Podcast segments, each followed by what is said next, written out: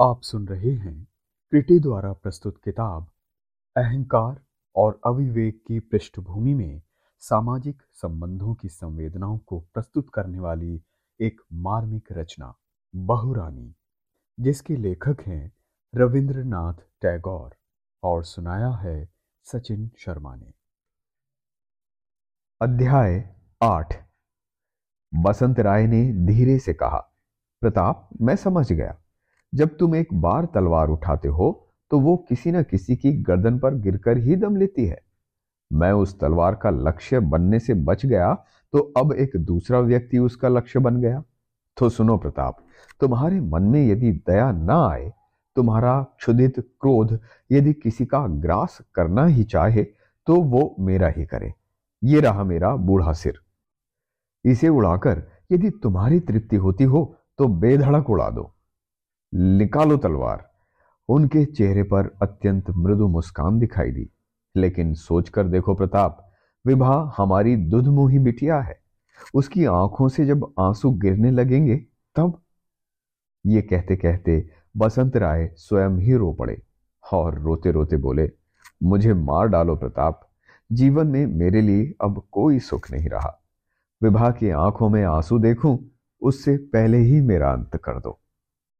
रामचंद्र राय शयन कक्ष का द्वार खोलकर बाहर निकल आए। राजा के साले रमापति ने उनसे कहा, जमाई राजा, आप इसी समय यहाँ से भाग जाइए। एक क्षण की देर मत कीजिए। इतनी रात बीते ये बात सुनकर रामचंद्र राय सहसा घबरा उठे। उनका चेहरा फक हो गया। सांस रुकती सी मालूम हुई। बड़ी मुश्किल से केवल इतना पूछ सके, क्यों क्यों, क्या हो गया? जो हुआ है, वो मैं बता नहीं सकता। इसी समय भागो। विभा भी पलंग से उठकर बाहर आ गई और उसने पूछा मामा जी क्या हुआ है? बताइए। रमापति ने कहा, सो तुम्हें सुनने की ज़रूरत नहीं बेटी। विभा के मन प्राण काँप उठे। उसे एक बार बसंत राय का ख्याल आया। एक बार उदयादित्य के बारे में चिंता हुई। वो बोल उठी, बताइए ना मामा जी क्या हुआ है? रमापति ने उसके प्रश्न का कोई उत्तर नहीं दिया। उन्होंने रामचंद्र राय से कहा, भैया, व्यर्थ देर हुई जा रही है। पूछताछ करने के बदले छिपकर जल्दी भागने की कोशिश करो। सहसा विभा के मन में दारुण अशुभ आशंका जाग उठी। लौटने के लिए उद्यत मामा का रास्ता रोककर बोली, आपके पाँव पड़ती हूँ मामा जी, जो हुआ साफ़ साफ़ बता दीजिए। रमापति ने चारों ओर डरी हुई दृष्टि डालकर कहा, शोर मत कर विभा, चुप रह, मैं सब कुछ बताया देता हूँ। रमापति के मुँह से सारी बात सुनकर, विभा के मुँह से चीख निकलने ही वाली थी कि रमापति ने उसका मुँह दबा दिया और बोला, चुप रह। चीख कर तो तू सर्वनाश ही कर देगी। विभा सांस रोककर जहाँ की तहां बैठ गई। रामचंद्र ने भीत स्वर में कहा, अब मैं क्या उपाय करूँ? किधर से और कैसे भागूं? यह भी तो मालूम नहीं। रमापति ने कहा, चारों ओर कड़ा पहरा लगा हुआ है। मैं एक बार जाकर देखाऊं यदि कहीं कोई रास्ता निकल आए। लेकिन विभा ने उनका हाथ पकड़कर कहा मामा जी आप कहाँ जा रहे हैं? कहीं मत जाइए, यही हमारे पास रहिए।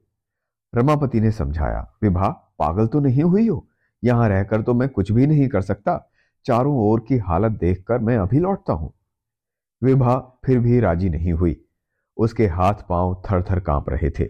बोले मामा जी आप थोड़ी देर यहीं रुके रहिए, मैं जरा भाई साहब के पास हो आऊँ। और उत्तर की प्रतीक्षा किए बिना ही वो तत्काल उदयादित्य के शयन कक्ष में पहुँच गई। क्षीण चंद्रमा अस्त हो रहा था। चारों ओर अंधकार छाता जा रहा था। कहीं कोई शब्द और हलचल नहीं। रामचंद्र राय ने अपने शयन कक्ष के द्वार पर से सामने देखा कि दोनों ओर अंतपुर के सभी कमरों के दरवाजे बंद थे। सब निशंक सो रहे थे। रामचंद्र राय कल्पना करने लगे, चारों ओर के अंधकार में न जाने कहाँ एक छुरी उनकी प्रतीक्षा कर रही है। उसी समय हवा का एक झोंका आया और कमरे का दिया बुझ गया। रामचंद्र का कलेजा मुँह को आ गया। उन्होंने यही सोचा कि कोई आदमी घर में छिपा बैठा है और उसी ने जान जानबूझकर दिया बुझा दिया है। वो घिघिया उठे, मामा जी रमापति ने कहा, क्या बात है भैया? रामचंद्र मन ही मन सोचने लगे। विभा रहती तो अच्छा था। उदयादित्य को देखते ही विभा रो उठी और गिर पड़ी। उसके मुँह से एक शब्द भी न निकला। सुरमा ने विभा को उठाकर बड़े प्रेम से बिठाया और पूछा, क्या हुआ है विभा विभा सुरमा से लिपट गई, लेकिन मुँह से फिर भी कुछ कह ना सकी। उदयादित्य ने स्नेह से विभा के माथे पर हाथ फेरते हुए पूछा क्यों विभा? क्या बात है? विभा ने अपने भैया के दोनों हाथ पकड़कर कहा, भैया, आप मेरे साथ चलिए, सब वही सुन लीजिएगा। तीनों व्यक्ति विभा के शयन कक्ष के द्वार पर जा पहुँचे। वहीं अंधेरे में रामचंद्र राय बैठे और रमापति खड़े हुए थे। उदयादित्य ने वहाँ आते ही पूछा, मामा जी, बात क्या है? रमापति ने जब सारा किस्सा कह सुनाया तो उदयादित्य ने सुरमा के चेहरे की ओर देखते हुए कहा, मैं अभी पिताजी के पास जाता हूँ। मैं उन्हें ऐसा काम कदापि नहीं करने दूँगा।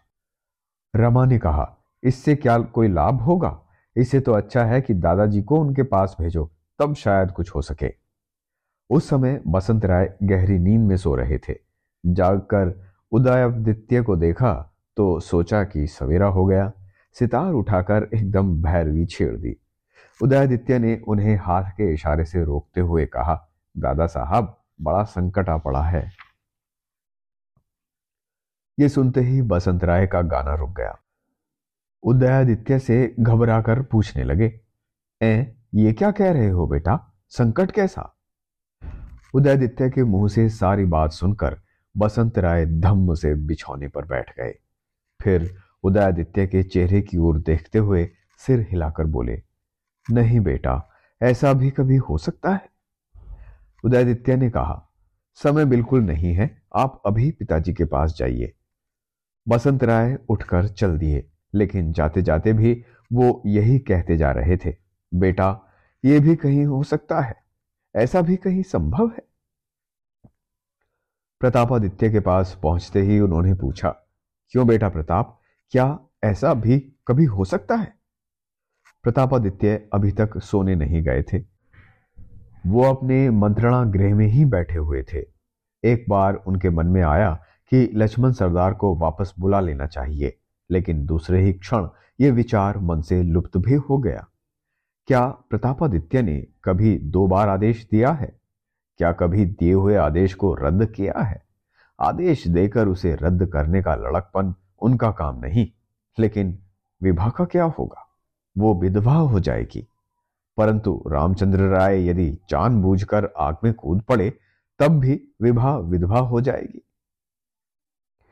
रामचंद्र राय ने जानबूझकर प्रतापादित्य की रोषाग्नि में छलांग लगाई है। इसके परिणाम स्वरूप विभा को अनिवार्य रूप से विधवा होना पड़ेगा। इसमें प्रतापादित्य का क्या दोष है? किंतु इतनी सब बातें उनके मन में नहीं उठी। बीच बीच में समस्त घटना तीव्र रूप से उनके मन में जाग उठती है। तभी वे अधीर होकर सोचने लगते हैं कि रात कब बीतेगी। ठीक उसी समय वृद्ध बसंत राय आकुल व्याकुल वहाँ आए और प्रतापादित्य के दोनों हाथ पकड़कर बोल उठे, ये भी कहीं संभव हो सकता है? प्रतापादित्य ने जल भुनकर कहा, क्या संभव नहीं है? बसंत राय बोले, बच्चा है, नादान है परिणाम को जानता नहीं। क्या वो तुम्हारे रोष का पात्र है? प्रतापादित्य ने ऐठ कर कहा, ओह, बच्चा है। आग में डालने से हाथ जल जाता है। क्या इतना समझने की भी उसकी उम्र नहीं? वाह, बच्चा है। कहीं के एक दरिद्र मूर्ख ब्राह्मण को पकड़ लाया और जो मूर्खता के आगे दांत दिखाकर अपना पेट भरता है।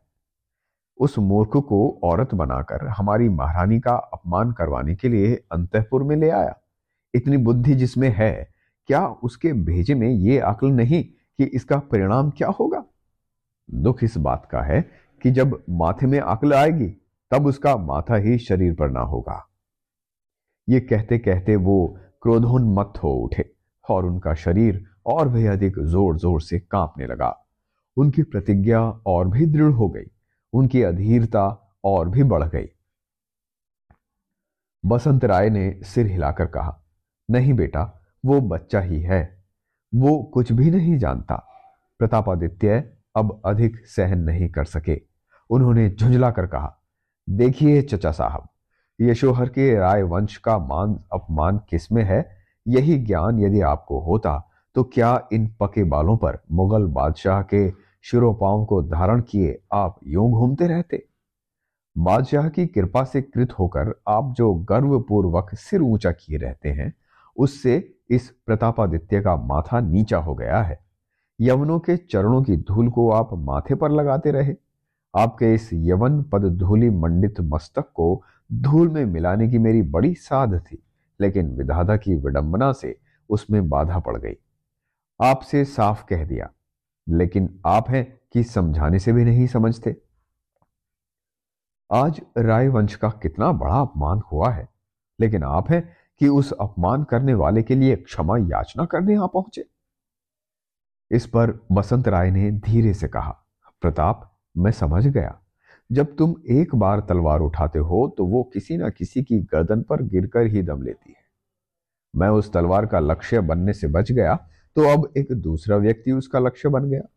तो सुनो प्रताप, तुम्हारे मन में यदि दया ना आए, तुम्हारा क्षुधित क्रोध यदि किसी को ग्रास बनाना ही चाहे तो वो मेरा ही करे। ये रहा मेरा बूढ़ा सिर। इसे उड़ाकर यदि तुम्हारी तृप्ति होती हो तो बेधड़क उड़ा दो। निकालो तलवार। उनके चेहरे पर अत्यंत मृदु मुस्कान दिखाई दी। लेकिन सोचकर देखो प्रताप, विभा, हमारी दुधमुही बिटिया है। उसकी आँखों से जब आँसू गिरने लगेंगे, तब बसंत राय ये कहते कहते स्वयं ही रो पड़े और रोते रोते बोले, मुझे मार डालो प्रताप। जीवन में मेरे लिए अब कोई सुख नहीं रहा। विभा की आँखों में आँसू देखूँ, उससे पहले ही मेरा अंत कर दो। प्रतापादित्य अभी तक चुपचाप सुन रहे थे। बसंत राय की बात समाप्त होते ही प्रतापादित्य अपने स्थान से उठे और वहाँ से चले गए। वो समझ गए कि बात फूट गई है। उन्होंने प्रहरियों को बुलाकर हुक्म दिया। राजमहल के चारों ओर जो नहर है, उसे बड़े बड़े लट्ठों से बंद कर दिया जाए। वास्तव में उस खाई में रामचंद्र का बजरा था। प्रहरियों को यह हिदायत दे दी गई कि आज रात में अंतपुर से कोई बाहर जाने ना पाए।